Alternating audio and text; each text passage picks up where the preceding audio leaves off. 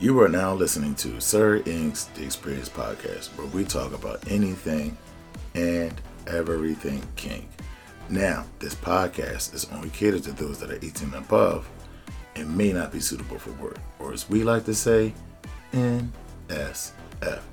But remember, you can always listen to us during your private time. Hello, kinky and kinkiers folk out there. My name is Sir Inq. Oh, do you have trust issues? Trust issues. Where do they come from? Well, we know where they come from. The lack of knowing the other person that you're supposed to trust, or it's just not you, so you don't know how someone else is going to react, or you don't trust yourself, therefore, you can't trust anyone else. And there's a lot of that going on, right? I'm talking about trust issues. Trust issues in a way of when you have someone that you can trust and you know you can trust them, right? And someone that you can completely be yourself with and they're completely being themselves with, good, bad, or indifferent. And you accept one another and when you accept one another and still have love for one another and still roll with one another, you tolerate those inconsistencies or those quirky things about that person, right? You understand them. You have love and compassion for them, and they have the same for you. When you have that and you encounter other people, when you're a very open person about who you are and things that you know and and the things that you do, it is a little off putting to other people. Um, and because I would say maybe a third of the people that you encounter are kind of like that, like outward personalities, very upfront of who of who they are, and that can be off-putting because I always reference like a spades game. You know, when someone throws out a big joker, it makes everyone or or the small joker, it makes people run their hands out. And so that outward personality kind of like forces you to either go into a shell or bring out your outwardness, right? And you're not trying to really level up with them, but you're, you know, they're shining bright, you gonna shine bright. But some people, and I was there to say a lot of people dim it down a little bit. They become a little more defensive, a little bit more careful about what they expose. And what I've learned about trust issues is not necessarily uh, that a person doesn't trust you. They don't trust themselves. Therefore, they really cannot trust anyone else. And they're always skeptical because they can only judge situations off of maybe what they would do or off of what, you know, some past trauma or something of that nature. And so trust issues, once you get over trust issues and you have someone that you can trust, whether it be a lover, a family member, but someone that you know, you know, that you really, really can trust.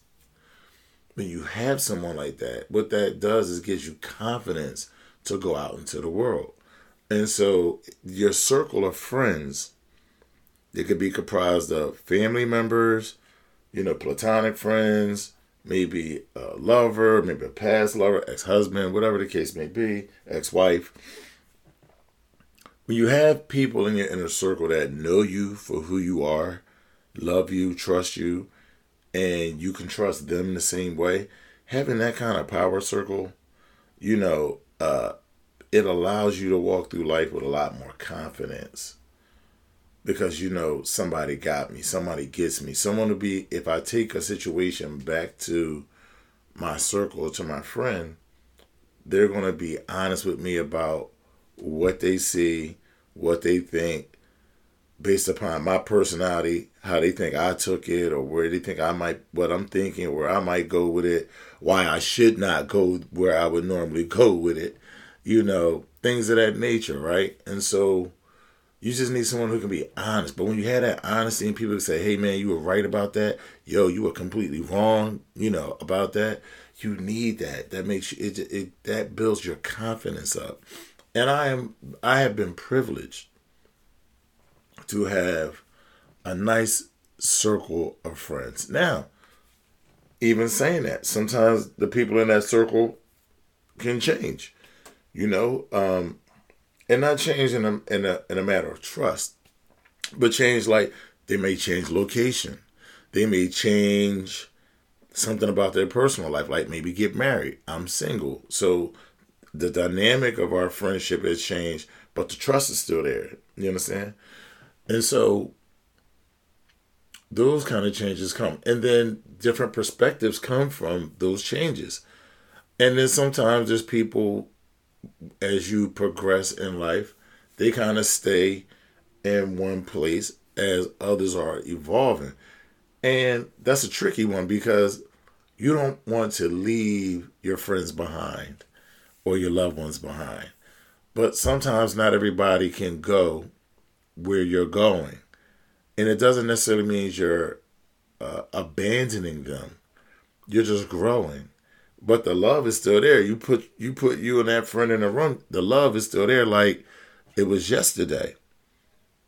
But if my job requires me to go to California and said friend is, is in Philadelphia, then our relationship has changed. You know, but I'm over here doing this and you're over you're still over here doing that. And maybe, you know, you've had opportunities to be able to get out of Philly and go somewhere else and do your thing. But you're just reluctant to do that. A lot of people are very comfortable with where they are in life.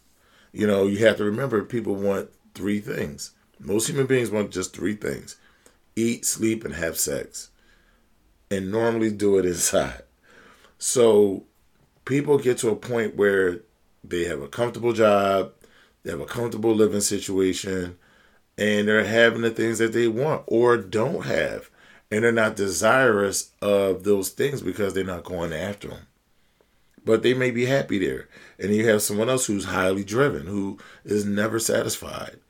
It's a it's a part of your dopamine. People like that. People that are never satisfied, that are always driven to do bigger and better things or different things or you know, whenever they do something, they jump all the way in it. You know, that is a different kind of energy. And that type of person is always looking for what's next. And then you might have a friend that's comfortable where they are. And so one, you know, you outgrow the the relationship. The so sometimes you outgrow the relationship. And it's not it's not in a bad way. It's in a good way. Because again, you see each other whenever y'all see each other. Maybe it was every day, or every other day, or three, four times a week, right? And now you, you know, one person in Cali, one person in Philadelphia, and now they see each other two, three times a year. You know, your life experiences is different. You have a different. You may have a different circle of people out there. Then now you're talking about bringing to the table that person here might not have grown at all, right? And so it doesn't mean the love won't be there when y'all see each other, but it definitely means that you you're going in a different direction, and you can't bring that person along. This person may not know how to even communicate on this next level that you're on, whether it be uh, whether it be far as like intellectually, or maybe it could be, let's say, even in the respect of whatever lifestyle you live in, far as are you living in BDSM, a marriage, you know, um, you know, traditional marriage. So all these things, you know, polyamory, all those things have different bring about bring about different um effects and different outcomes and different experiences. And it's just hard to talk to somebody if you're in a polyamory and practicing it. It's hard to talk to somebody that is in a that might be single and not even dating. Because really, someone in a polyamory relationship has a lot in common with someone that is married, monogamous. There are a lot of things that they have in common because it's all relationships.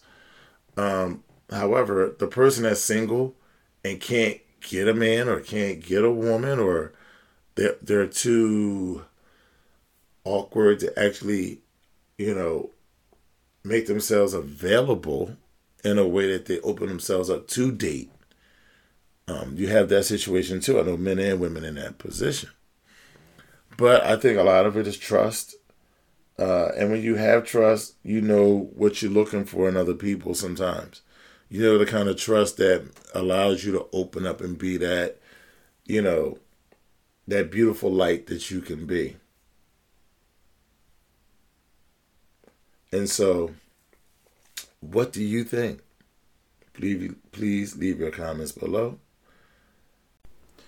You know how to find me, Sir INQ, on Facebook, Instagram, and YouTube.